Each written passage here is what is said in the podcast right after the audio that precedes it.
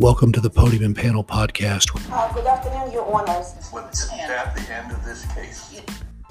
How did this come about? Are you in the pay of the Microsoft Corporation? Start with the text of the Second Amendment. Your Honor, I, I, I think that that could be viewed as political, that, that that would be... How about the First Amendment? No, Your Honor, I don't I don't think the First Amendment... You're out again. Still out. I think we're all textualists now.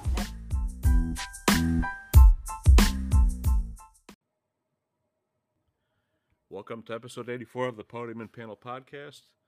Today we will cover two cases, and then the third segment is a special segment that Pat taped last Friday with Illinois Supreme Court Justice Mary Jane Tice, discussing the Illinois Courts Commission and the search for its first executive director and general counsel, and she was speaking in that role uh, as as part of the commission and not in her role as an Illinois Supreme Court Justice, as uh, you'll hear on there. Uh, thanks to Steve Pflaum for suggesting we cover this, and thanks to Justice Tice and Pat for taping. I had business matters I could not get away from to tape, despite valiantly trying to get off a call to be able to join that uh, interview.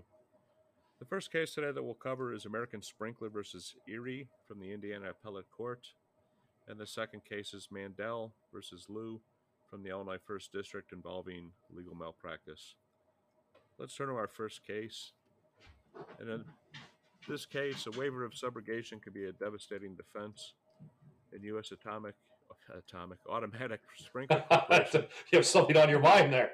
Yeah, versus Erie Insurance Exchange, recently argued before the Indiana Court of Appeals. The scope and applicability of a waiver is the question.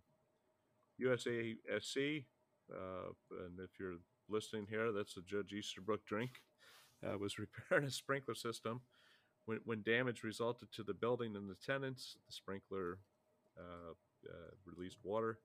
The insurer who compensated the company for whom U S A S C was going to do the work, as well as the insurer for the landlord and the other non-contract tenants, sued for damages. U S A S C asserted the waiver of subrogation in the contract applied to both the contra- contracting parties as well as the non-contracting parties. The trial court denied summary judgment to U S A S C, and it appealed on appeal, and to the great fr- frustration of some of the justices, as Pat will talk about shortly. Some arguments raised in the trial court were not raised on appeal. Some arguments, including application of New York law, were not raised until the reply brief. Some new arguments were raised in the opening brief, and some argument was raised at this oral argument uh, as well, so kind of a mess. The primary argument by the contracting parties is that the work done, being done was outside the scope of the contract altogether, so the waiver of subrogation does not apply. The non-contracting parties contend that they cannot possibly be covered by the waiver, but in response, U S A S C asserts that it does not owe the, them a duty at all under the acceptance doctrine. Prior to Peters versus Forster, Indiana had followed the rule that contractors do not owe a duty of care to third parties after the owner has accepted the work. The Peters court abolished the acceptance doctrine for bodily injury claims, and the question is whether the abolition applies to property damage claims too.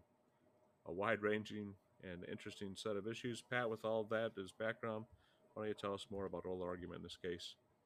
Thanks, Dan. And, and I waivers of subrogation have a special place in my heart uh, because one of the biggest cases I ever worked on was a case involving an eighty-three million dollars subrogation claim arising out of the uh, Joliet Casino fire that occurred back in March of two thousand nine. Uh, I represented uh, part of a group of folks that represented the uh, welder who was alleged, and the welding company who was alleged to have started that fire, um, which they alleged because we never got out of the starting gate because we had a A I A contract, that's an uh, American Institute of Architects contract, that had a extraordinarily broad waiver of subrogation. And there was both a um, all risk policy as well as a builder's risk policy that had paid to make the casino both business interruption as well as personal business, personal property, as well as the building to put Humpty Dumpty back together again. And the court held that five of the six defendants were out on the waiver of subrogation. They kept the kitchen duct exhaust cleaner. The fire started in a kitchen duct. Uh, they kept the kitchen duct exhaust cleaner in. That got reversed on appeal. So then when they went back on appeal, the kitchen duct exhaust cleaner won summary judgment on a causation, uh, a condition versus causation argument that was affirmed on appeal. So that case is all over, uh, but it's one of the cases that they were discussing was a case that came down during the briefing on appeal in the Empress case, and that was a case called Teton from the Indiana Supreme Court. And it was mentioned multiple times by both sides in the uh, in this argument. So you have three groups of plaintiffs. You have Erie, you have travelers, and you have the non-contracting uh, tenants who were who had uncovered damages that they suffered. So travelers, I believe, was the contracting party's insurer who paid, and they were the one that was most directly affected by this alleged waiver of subrogation. And their principal argument was, hold it. This was outside the scope of the contract. How could the waiver of subrogation possibly apply? This was like extra work they've been called in to do on a maintenance type situation. Uh, so it, it's the scope of the waiver is really what's at issue. Does it apply to anything they do, or does it only apply to certain work described in uh, in the contract? Then you come to these other parties, Erie and the non-contracting parties, who are, you know, another step or two removed, and they really are like, well, how the heck are we covered by this? We didn't sign any contract. We didn't do anything. Uh, and the argument from the uh, from American Sprinkler is, well, we don't owe you a duty in the first instance. So it's not even a waiver of subrogation argument, although they do assert that. It's also right. a uh, it's also we don't owe you a duty, which is where this Peters case comes up. And the question, and Peters says that when the work was accepted, you don't have any duty. Uh, the, the contractor doesn't have any duty, but that seems to only apply in the bodily injury context. There's a lot of discussion about what is the, uh, what does the restatement that was cited in Peters, it's a two thousand six Supreme Court case, uh, Indiana Supreme Court case, what does that apply? And one of the justices said, so you're telling me the Peter Principle is not divisible. Now, I have to think he did that intentionally, because that's one hell of a pun. For those that know what the Peter Principle is, it's hilarious. Uh, that it doesn't apply. It, it, it applies both to personal injury and bodily injury, or sorry, personal injury and to property damage. Um, so the question really is, is it, how could it make sense to apply to both or not apply to both, is the argument of the defendants, whereas the plaintiff goes, oh, it only applies to one kind of thing. And I would liken that to the voluntary undertaking doctrine in Illinois under, I think it's Restatement three twenty-four A uh, of the Second Restatement of Torts, that only applies to bodily injury. Uh, it doesn't apply to property damage. So I'm not so sure that this distinction can't be made. Now, I don't not I can't have to say I'm not. I don't remember how precise the language of three twenty-four A is relative to this section of the restatement, but uh, they they may actually have an argument. They don't owe a duty.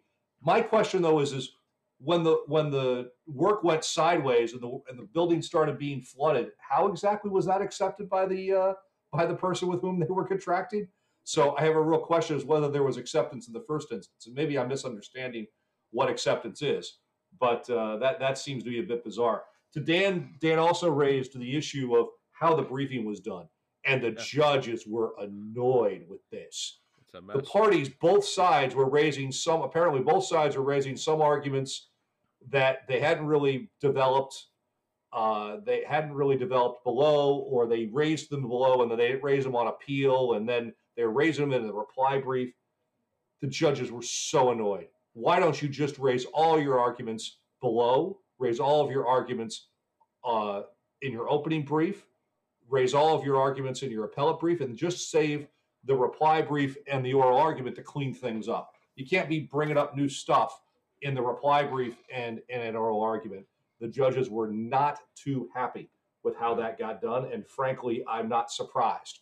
Uh, they're trying to they're trying to figure out what the issues are. And there's issues flying all over the place with these three different groups of uh, lawyer or three different groups of defendants. Strike that, plaintiffs, I should say. And they, they're trying to figure out what arguments apply to who, and meanwhile, there's new arguments coming up. Uh, and, and it's it, it makes a real mess.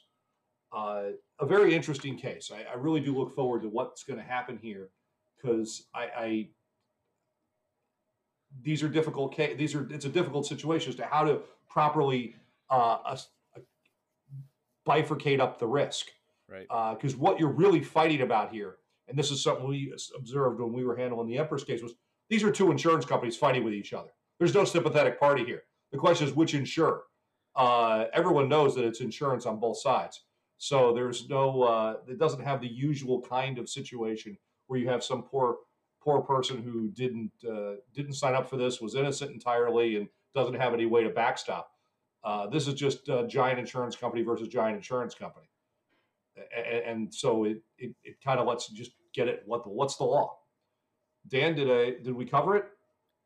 I think so, Pat. You know, there was a lot of talk during the discussion on paragraph five, I think it was, that talked about repairs and had pricing, and and whether or not that was was uh, part of the contract then to, to all the stuff you just talked about. So very, very, uh, you know, and and most of these contracts, I mean, these service contracts, these construction contracts, like you said, other than the A I A, there, there's a mess often, right? And so not not not as well drafted as could be, but that's the nature of a lot of these small, mid-size operations. They, you know, have very basic contracts, and good luck if something goes awry. Use the A I A. Everyone knows what it means, whether right. you like it or not. It's a good set of contracts. Or use some form that everyone knows. Right. Um, right. You know, it's it's just it works. they, there's litigation about it, as opposed to making up your own, making up your own, or choosing your own adventure. Right. So with that, we'll take our first break and come back with our second case, Mandell versus Lou.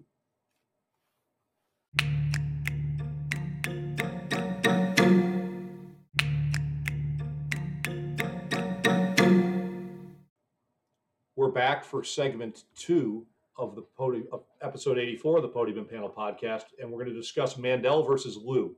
And then we're going to take things a little out of order and do the predictions sure to go wrong in this segment. And then we'll come back in the third segment and we'll do the rule of the week, but it'll be my interview with uh, Justice Tice regarding the Illinois Courts Commission, because it goes on for about uh, about twenty minutes. And it's very interesting if you're interested in how how the world works and judges work uh, and get regulated in Illinois. Yep. So Mandell versus Lou, substantial issues of case within a case, legal malpractice case in this situation. Should the standard for consideration of summary judgment in a legal malpractice case be different if the underlying dispute was decided by a judge as opposed to a jury? Now, this is an underlying family law matter, so you don't have a jury. It's decided by a judge. What testimony is necessary and sufficient to demonstrate causation and damages in a legal malpractice case where the underlying dispute relates to a divorce proceeding? Is it a per se breach for the standard of the standard of care in a divorce proceeding, or any proceeding for that matter, to fail to file a rule to show cause against the opposing party for the immediate turnover of funds previously ordered to be paid? Those questions are at the core of those to be addressed when the Illinois Appellate Court First District decides Mandell versus Lou that was argued last week. The plaintiff sued his former lawyer for alleged malpractice in handling a divorce proceeding. One of the disputes between the divorcing spouses was the rent due on investment property that was ordered to be split and was not paid by the wife. The husband's attorney did not file a motion for rule to show cause and instead raised the issue in closing argument before the trial judge in the divorce trial. The husband did not recover those funds, and the appellate court affirmed the judgment in favor of the wife in the underlying proceeding. The husband then filed a legal malpractice case against his former lawyer, asserting that but for the malpractice of the lawyer, he would have recovered those rents. The trial court granted summary judgment to the attorney, finding that the plaintiff had failed to show causation or damages because the plaintiff's expert testified that he could not say what the judge in the underlying case would have awarded to the husband had the lawyer not breached the standard of care. Counsel for the husband argued that it was sufficient that the husband testified in the legal malpractice case to those damages, and that it is obvious that the failure to file the, rule to sh- the motion for rule to show cause approximately caused those damages. Dan, tell us about the oral argument. Thanks, Pat. And to begin with, This this was a panel with uh, was presided over by Justice Michael Hyman, and uh, along with Walker and Paczynski, and and let's just say that uh, Justice Hyman and Walker, uh, as we've talked about many times on the, on on this podcast and other cases, uh, were all over the appellant uh, immediately out of the gate.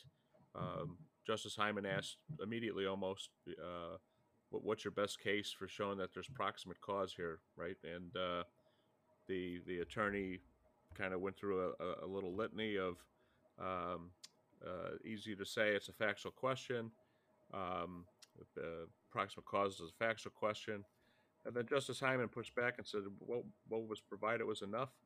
Um, and then what you uh, mentioned, uh, and, and kind of a peculiar approach, honestly, is that the issue here has to do, in, in, in, in any malpractice case, but in the legal malpractice case, of a but-for argument, right? The proximate cause caused losses, and then how do you quantify that? And as you noted on the introduction to this case, Pat, um, the expert really didn't cover it. The expert said that, that they were not capable of really coming up with a number of what the damages might be. And the appellant's argument was, well, the husband testified on the stand that he lost money, that he was supposed to get half of the seven hundred fifty dollars or eight hundred dollars, and that's sufficient. And per month. Per, per, per month. And again, the uh, Justices Hyman and Walker uh, were pushing back on that, you know, that, that you're, you're telling us that, that a, a lay witness is it's sufficient for someone to get on the stand and just say, I've been damaged, right? And um, how, how are you going to tie that to the actual conduct, uh, alleged malpractice of the uh, lawyer that was represented here? Um, the, um, uh, like I said, just, just, Justice Hyman um, um, thought uh, and, and pushed back. He said that the expert could not opine when he was uh, asked to, uh, if, if, Uh, the husband was in a better position or not at the end of the distribution, which was a key question. Um, uh, and then, again, the the uh, appellant advocate said, well, the husband testified. And Justice Hyman's response was, uh, some questions are more key than others. And so, right, the fact that yeah. the expert cannot opine versus the, the lay witness. And counsel's like, well, he said other things. He said, yeah, he said a lot of other things, but you'd right. agree this is the real issue. Right. This is the meat of the matter, right? This is, uh, yeah. you know, um, uh, and then uh, uh, Walker um, uh, uh, chimed in and, and kind of joined in in, in the discussion. Um, there, there was this discussion about black line law, and like you said, in the in, in black letter law, black letter law. And uh, yeah, that, well, he wasn't buying that. You got to give me a case. It was, and and and the appellate said it's just it's just common sense, right? It's you know just it's part of the law. And uh, Walker said, well, do you have a case? You know, we, we and then and Justice Hyman as well. You know, the, the, this court we rely on actual precedent, and you know we need something to go on. So, um, and and again, uh, we've talked about uh, legal malpractice. We've talked about other malpractice, Pat. Um, You know, it's it, it, it's uh, it's tough to prove legal malpractice in Illinois, as in most states, right? Because again, you have to show that, but for the conduct or lack of something uh, being done by the counsel, that the uh, results would be would have been different, right? And in these divorce cases, I'm not an expert on divorce law, uh, but I guess there there is a rule that says you're supposed to uh, file the rule to show cause if if something's not produced. I mean, it's not a rule. It's just it, what's the best practice, and, right. and, and maybe the best practice, but it's not the only practice. Right. And, and you know, um, and essentially the argument is, well, you you, you know, the appellate courts appellate court screwed up when they didn't award it on appeal. And it's like, well, that's not a good argument. Right. that, that's not going to win the day. right. Right. Telling one panel of the appellate court that another panel of the appellate court got it wrong isn't gonna isn't gonna solve your problem. Right. And again, the, the, the appellant uh, the advocate was trying to push back a little bit on, on taking expert testimony and not having to take it. And Justice Walker, again, was not really buying that kind of line of argument as well, uh, pushed back. So, um, you know, th th th this will be an interesting case, I think, to, to uh, see uh, uh, what this panel does, uh, although, as we've talked about previously on this uh, podcast, Um, the the uh, uh, this panel, oftentimes we can kind of tell going in from, from the questioning of, of Justice Hyman. Uh, I'd mentioned to Pat uh, there's a there's another case that I saw that was also this panel, although I think I don't know that Paczynski was on that panel. But in any event, you wouldn't uh, be able to tell. Yeah, Justice Wa Justices Walker and Hyman uh, t talk it out for both. All very, three, I should say. Very similar to this, and I, I have a connection to that case. So, but but in any event, uh, Pat, I think I think we'll see. Um, uh, I guess we can make our prediction sort of go wrong. Let's do let's do that now. Yeah. So American Sprinkler versus Erie, affirmed. Affirmed, I think. I think so. It'd be, I, I'm interested to see how, but I think affirmed. Yeah. And then uh, Mandell versus Lou, affirmed. Affirmed. I, yeah. I think so too. I think affirmed. And, uh, uh, not much in the turning real quick to our COVID our, our COVID developments for the week. Not much this week. The Fourth Circuit came down with a case. Yep. And the Sixth uh, Circuit. And that's the is that the first one from the Fourth Circuit? No, nah, it's their fourth. No. Or Fourth or fifth. Okay, all right, very good. I hadn't been following that one. Sixth Circuit, I think, has come out with about their eighth, ninth, tenth, maybe a dozen. They they about every week they issue another two decisions. So I think they're the leaders. Uh, uh, the Seventh Circuit may be close behind, although it's it's it's hard to keep up. And as Pat said, it's really doesn't really matter at this point. A, a lot of these are are the same results and same outcomes that we've talked about before. There was a district court case, Tao. And I forget where that was, but that was a case, maybe in Texas, uh, that was uh, that was uh, pretty pretty harsh again in finding no physical loss or damage, and uh, a pretty long opinion. Um, so, but but just consistent with what we've talked about on previous shows. And so next week, if there's if there's cases uh, or any developments, we'll of course report on them. Yep, and then that brings us to our prediction. Sure to go wrong. Uh, that on opinions they got issued the last week or so. Uh, Dan is one hundred fifteen, eighteen, and seven. I'm one hundred thirteen, twenty, and seven. And there were four decisions that uh, came down in the last week or so. Three from the United States Supreme Court and one from the Indiana Supreme Court. So going through those quickly, uh, United States versus Zubeda.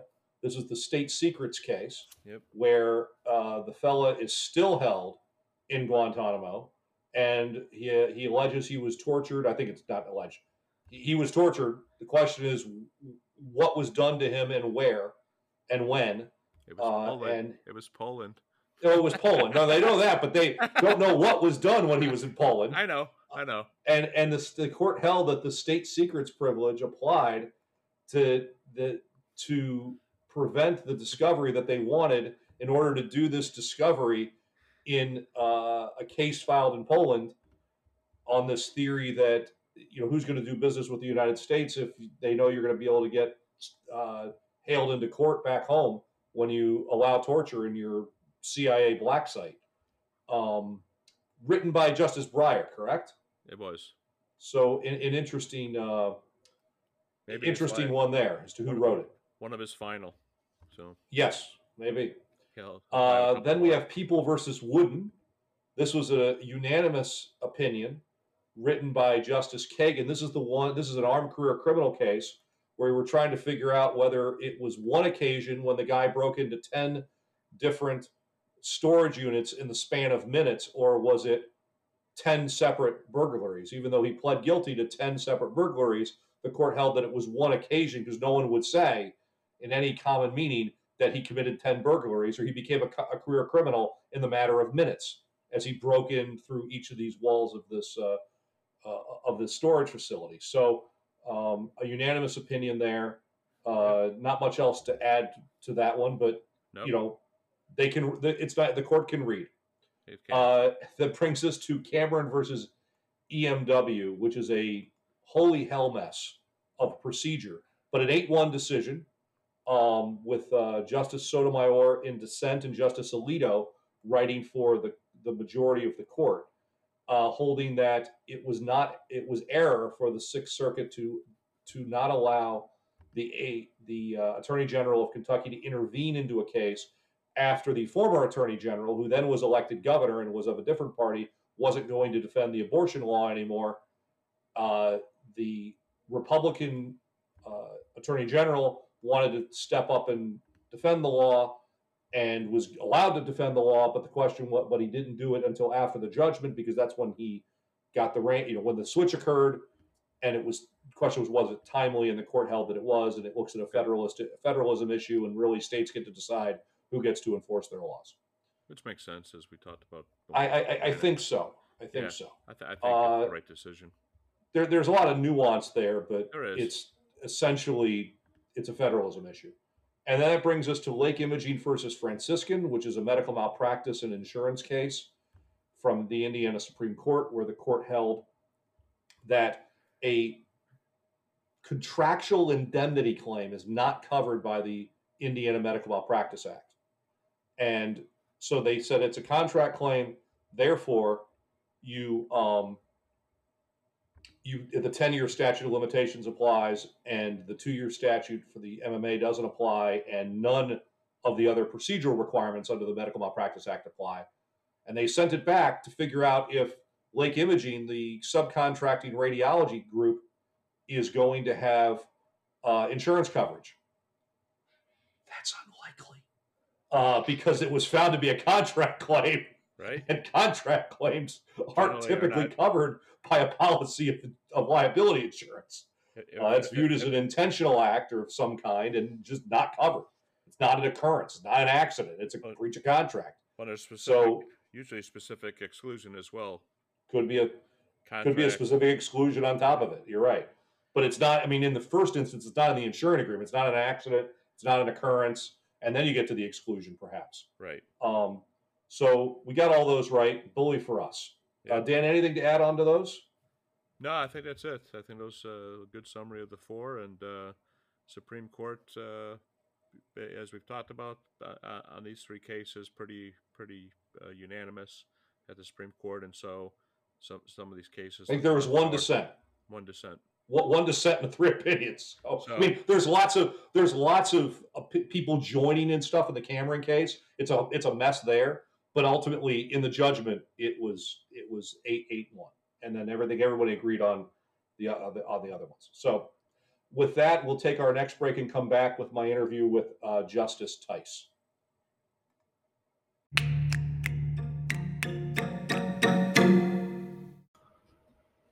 Hey, Podium and Podcast listeners. If you want to get in touch with the show, you can drop us a line at podium and panel podcast at gmail dot com.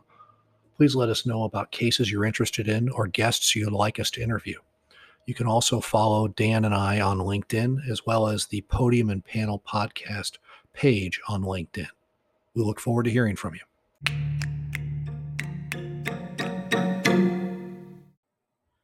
We're back for our third segment on episode eighty-four.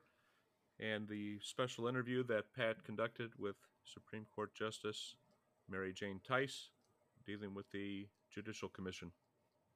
Uh, and and this is our this is going to serve as our rule of the week, our discussion about the uh, the Illinois Courts Commission. And uh, with that, here is my conversation with Justice Tice. Welcome to a very special Uh, segment of the Podium and Panel Podcast with Justice Mary Jane Tice of the Illinois Supreme Court. And we're talking with her today about the Illinois Courts Commission and specifically the uh, call that has gone out for uh, an executive director and general counsel for the commission.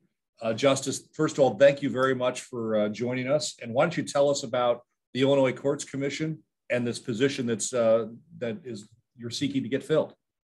Great. Well, thanks, Pat, for having me. And um, let me start by saying I, I'm here today uh, in my role as chair of the Courts Commission, um, uh, rather than uh, you know making decisions in the Supreme Court. It's a different kind of role, and and actually that's uh, for the court has an administrative role under the under the Illinois Absolutely. under the Illinois Constitution. Right. So that, that's what's really important is to make that distinction, because um, what what uh, I've learned is that the system of judicial discipline that we have in Illinois is unique um, across the country. Um, most uh, states have a system where um, one body receives um, uh, co- complaints from people, from lawyers, from citizens, and then they investigate. And then they act as prosecutor, and perhaps they um, um, bring charges against the judge. And that same body uh, then makes a recommendation as to whether the judge should be sanctioned or not. And then ultimately, in all those other states, their Supreme Courts can uh, make that decision and maybe disagree with what their disciplinary board, body did. Sounds a lot like the A R D C. Pardon? Sounds like a lot like how the A R D C works for the regulation of lawyers. To some degree, although ultimately it's the Supreme Court and the A R D C that imposes the, yeah, yes. And I mean, that's, that's what I mean. That sounds like how lawyers yeah, are regulated right. in Illinois. You're right, you're right, you're right. Um, however, uh, in nineteen seventy, when our Constitution was first uh, drawn up, uh, the uh, framers created a very different kind of system uh, for a number of reasons. Uh, but here in Illinois. And here we have the Judicial Inquiry Board that acts as prosecutor, receives complaints and investigates, and then determines whether to file a complaint against a judge or not. And then is the trial lawyer during a, the, the trial. And then a completely separate entity, the Courts Commission, that determines the facts and then um, determines whether those facts violate the Code of Judicial Conduct. And what's critical difference here is the Constitution says the Courts Commission is an independent body. In other words, the Supreme Court does not have any authority to review the decisions of the Courts Commission. So clearly the framers uh, gave a huge grant of authority to this entity. Um, and then set out some of the types of sanctions that the, that the Courts Commission can impose, including removal from office. So here is this body that has the authority to remove a elected official from office without any kind of review from the Supreme Court.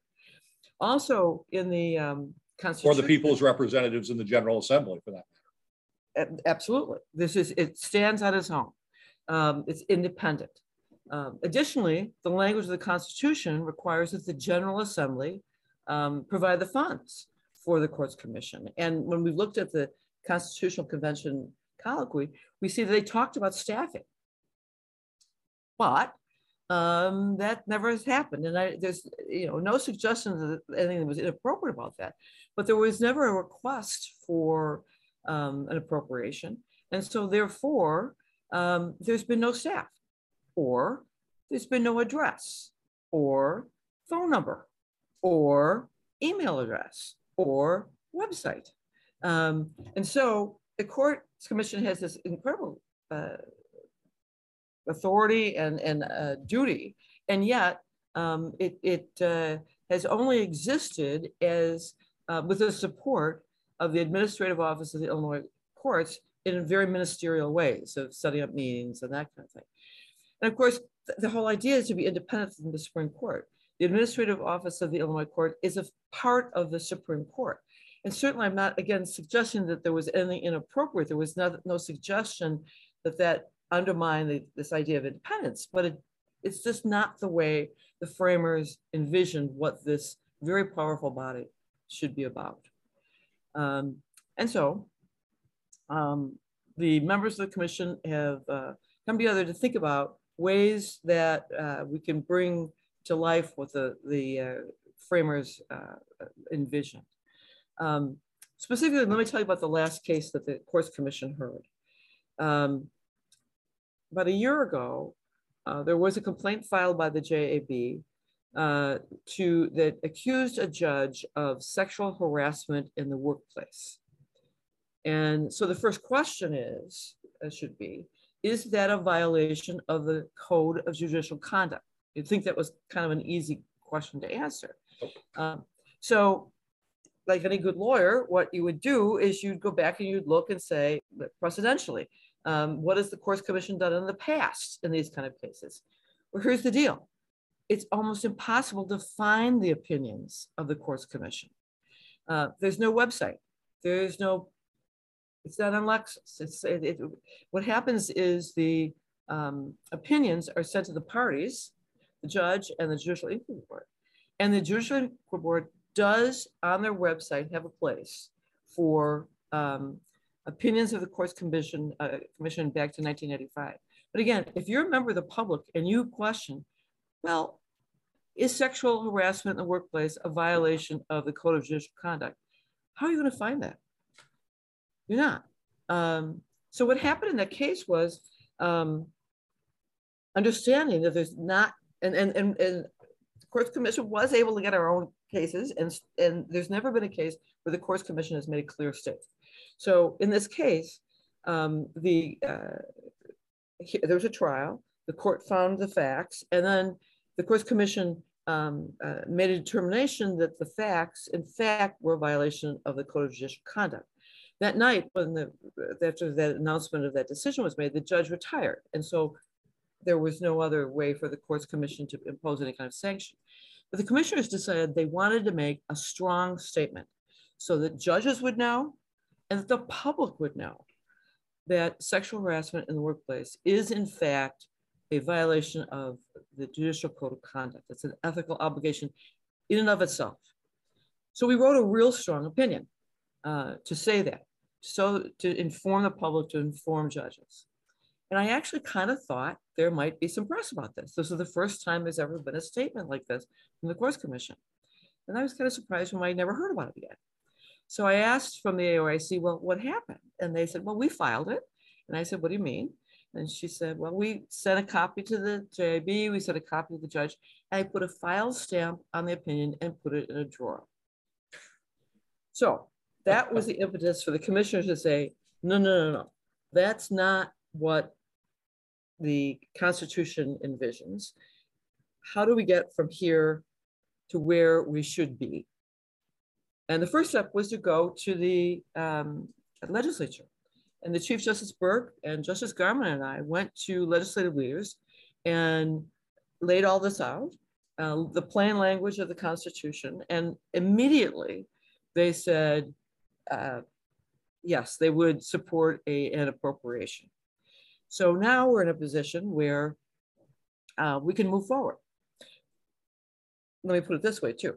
When I say move forward, obviously what we need is staff. We need a strong executive director, lawyer, general counsel to assist the commission in being what it was meant to be.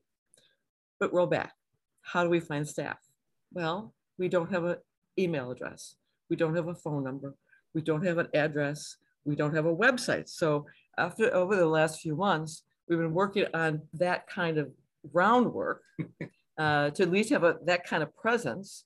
Uh, and uh, having, having just moved firms, ju Justice, uh, I understand uh, you're trying to figure out an address, a telephone number, a, uh, a Cook County bar number, a firm number, a, I no, understand. Wait, worst, the worst, .gov, okay, yes. This is the government. So how to get a .gov domain took about two months. There is a federal cybersecurity agency that requires all sorts of Uh, we, I could under, you could understand that. I mean, they don't want to give out .gov like candy. I, I get why they, they you know, that's right say, for all kinds of shenanigans. Right. So they say, who's the contact person? Well, me. I'm the only contact person. I'm the chair. Um, uh, what is your website? Well, it's not the court's website. What is your email? Well, it's not the court's web uh, email. Right. So it, it just, it believe me, uh, the, the, this, Um, it sounds like a chicken and the egg problem, because you're like, I don't have a U R L because I don't have a because I don't have a, a website, so I can't have an email address at the U R L, and I can't use my whatever my email address is when I'm wearing my hat as Justice Tice. I'm chief, what is it, Chief Commissioner or Commissioner Tice or Chair of the Commission Tice. It's got to be something separate under the under the under the Constitution. Yes, as you say, if you've uh, had to move or uh, you uh, have learned all of the uh, uh, trickiness of all this, and believe me, this was tenfold. Um, yes. But uh, in a, a wonderful uh, uh, uh, moment uh, about ten days ago, uh, all of this went live. And it also during this period, we worked on a job description, and we worked on some ideas of what this um, executive director would do. And not only to create a website so that people could find out and find the opinions of, of um, the commission and search, I think those things are important, but that there are really lots of missed opportunities um, that when we have someone who's able to um, be a leader in the area of judicial ethics, that uh, a great deal more can be done. And I say that in terms of um, uh, how judges in this state, my experience, my belief is the most judges in the state are hungry for information about judicial ethics. They want to do the right thing. Um, like many kinds of uh, ethical rules, they, the rules can sound very, um, you know, hypothetical and uh, impossible to ever live by. And judges want direction. They want help. They want to know what is expected of them. And so on one hand, this executive director can now um, do training uh, and, and more explanation about um, not only what um, has happened here in, here in Illinois, but you know, there's national issues, there's national organizations about judicial ethics. This, this person can bring Illinois uh, to a national level. And ultimately what's most important to me, Pat, and I think for the commission, all of the commissioners, is that a strong executive director, a strong, robust courts commission is an important message to the people. The people of the state of Illinois need to have trust and confidence in the integrity of the Illinois judiciary. And if they can know through this leadership of the executive director that Illinois judges are held to the highest ethical standard and that they embrace those ethical standards, that goes a long way, I hope, to um, promoting the people's trust and confidence. Um, that's the ultimate ethical obligation of any judge, to promote the public's confidence. And this effort to uh, enhance the courts commission, I think, goes a long way to do that.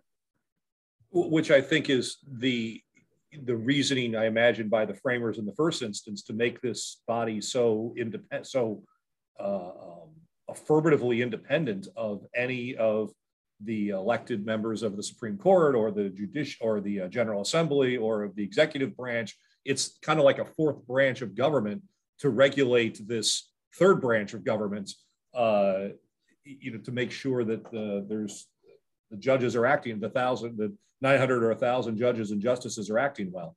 If I it, it, help me out just on the mechanics of the courts commission, does it regulate just the circuit judges or the appellate court and Supreme Court justices, what justices as well? It is the body that is authorized to impose uh, sanctions on every judge in the state, okay, from the Supreme Court on. And, and just a little bit of history um, uh, it is, illuminates, I think, how we got to where we are. Uh, in the late sixties, two justices of the Supreme Court were under investigation for corruption. I think it was in that context that the framers said, well, we can't have the Supreme Court then uh, being the, the, the final word. Uh, so the, the, the structure of it is that um, uh, the Supreme Court itself uh, chooses one of its members uh, to sit on the commission. The appellate court, and now we're talking about, you know, not by district, but the entire appellate court. We have one appellate court in Illinois. It just happens well, to be divided up five ways. That's true. And uh, the appellate court themselves, all fifty-two of them, um, uh, choose two members. Okay. Uh, the uh, two circuit judges are chosen by the Supreme Court. And interestingly, two non-judges are public members and they're appointed by the governor. Also, the Supreme, uh, the Constitution rather, sets out a really elaborate um, structure in case to, to avoid conflict. So if there's a, a judge who comes before the courts commission, uh, one of the and it's, it, one of the judge, just the people on the circuit judges on the courts commission is from the same circuit, that judge has to recuse themselves. And, and so there's a whole slate of uh, alternate judges too. So Um, you know, one, one of the issues sometimes is when there's, um, when, when should someone, a judge, uh, recuse themselves? Uh, and sometimes there's some concern of how to do that and if they'll be, how, how the court will function if they're down by one judge and that kind of thing. Our, the Constitution sets out a whole process to ensure that uh, there's no sense of, of a conflict of interest um, uh, in, this, in this area. Also, the, the addition of the two public members has been really important. That wasn't in the original Constitution. That was uh, in mid nineties. And um, that's been really important. One of the members, the longest serving member of the Courts Commission, is in fact a non-judge, a non-lawyer. And she was the first public um, uh, appointee to the Courts Commission. Named, her name is Paula Wolf. And so she's had the longest experience uh, on issues of judicial discipline from any of the other members. And she's not a lawyer, she's not a judge, but she has this interest in judicial ethics and now she has this great institutional knowledge um, of what's happened in the past.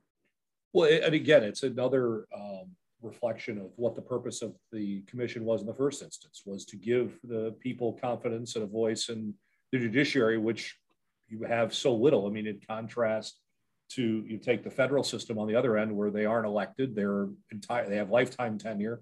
Their assent, their their only accountability is to Congress should they get around to impeaching one. And the last impeachment was, of a judge was, I, I remember, I grew up in South Florida, so I remember when Alcee Hastings was impeached. Uh, but I since then, I can't remember too many. I'm sure it's occurred, but it's not my not my memory. So it doesn't happen very often. Well, they have a very different system. Very different discipline. System. Uh, and, uh, you know, there's been a lot of public commentary just recently sure. uh, about that. Um, and as I say, uh, we in, in preparing for all of this, the members of the commission, uh, aided by good friends like um, Steve Pflaum, who's the chair of the Illinois Judicial Ethics Committee, which is an independent body, that's not part of the Courts Commission, but it's a function of the State Bar, the Chicago Bar, and the Illinois Judges Association. Uh, Steve Pflaum is the chair, uh, retired Judge Ray McKoski is the vice chair, and they, um, the purpose of this committee is to uh, provide advisory opinions to judges if they have questions. Again, if judges want to do the right thing, but sometimes it's not clear what they should do, this, this body uh, is able to give them advisory opinions. But uh, clearly, uh, Steve Pflaum, Ray McKoski are, uh, in Illinois, the uh, judicial discipline gurus. They know more about this than, than anyone I know, and they're very deeply involved in national uh, discussion. So when we started to have this conversation, they, they've been of great assistance to the commission. And uh, what, through them, we've learned there's no other state that functions just the way we do here. And again, that, that it's a higher standard than any other place that we know of. Uh, and, and we want to uh, we want to make Illinois a, um, a national leader on these issues. And we haven't. Because we haven't belonged to any of the national groups, because we haven't really had an opportunity. We've got this. We've got this unique procedure that uh, we just got to take advantage of it. Uh, Fifty years on. So, and and you you may know, when you're and your listeners might be interested to know, um, the Illinois Judicial Ethics Committee that I just described, uh, the function of the I S B A, the C B A, and the I J A, has um, proposed a very uh, thorough rewrite of the rules of judicial conduct. And that issue is currently pending before the Supreme Court. So um, one way or another, I think we're going to be seeing lots of new um, rules, and uh, um, there's been public hearings uh, on these rules that uh, were held. Um, and so uh, the issues of, of uh, judicial ethics uh, is, I think, going to be a hot topic to come, and hopefully with a strong leader in place, um, uh, the, the executive director will have a a voice in all of those discussions. Well, Justice Tice, thank you very much uh, for all of your uh, insight on this important issue. I have to say, I, I was unaware of many of the things that you've talked about today, and it's really uh, very informative, and, and I, our listeners will enjoy it, and will uh, really appreciate you being very uh, generous with your time. Thank you very much for joining us. Well, thank you for giving me an opportunity to speak, because you're right. No one knows about the Courts Commission, and my goal is to let them know. Outstanding, Judge. We're going to try to help you do that. Have a great weekend. Thank you. Well, thank you very much for Justice Tice joining us. Uh, it was a great pleasure to speak with her. She was very gracious with her time. Um, and hopefully, I learned a lot about how this very u- uh, unique corner of Illinois procedure works. Hope you've learned something there, too. I did, with too. That, With, with that, we'll take uh, we'll take our leave and see everybody next week on the Podium and Panel Podcast.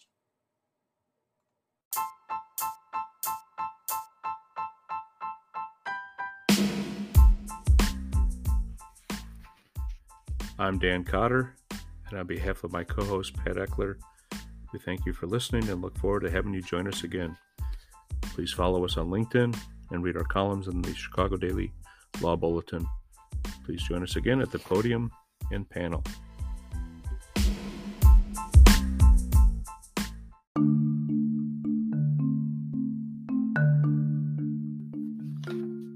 Each episode on the Podium and Panel podcast, we will cover several oral arguments and decisions in civil matters at the Illinois Appellate Court and Illinois Supreme Court, with the occasional coverage of SCOTUS and other appellate courts.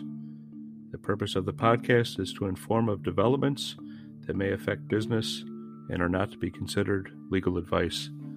They do not create a lawyer-client relationship. Information on previous case results do not guarantee a similar future result. The opinions are their own and do not reflect those of the firms for which they work or their clients.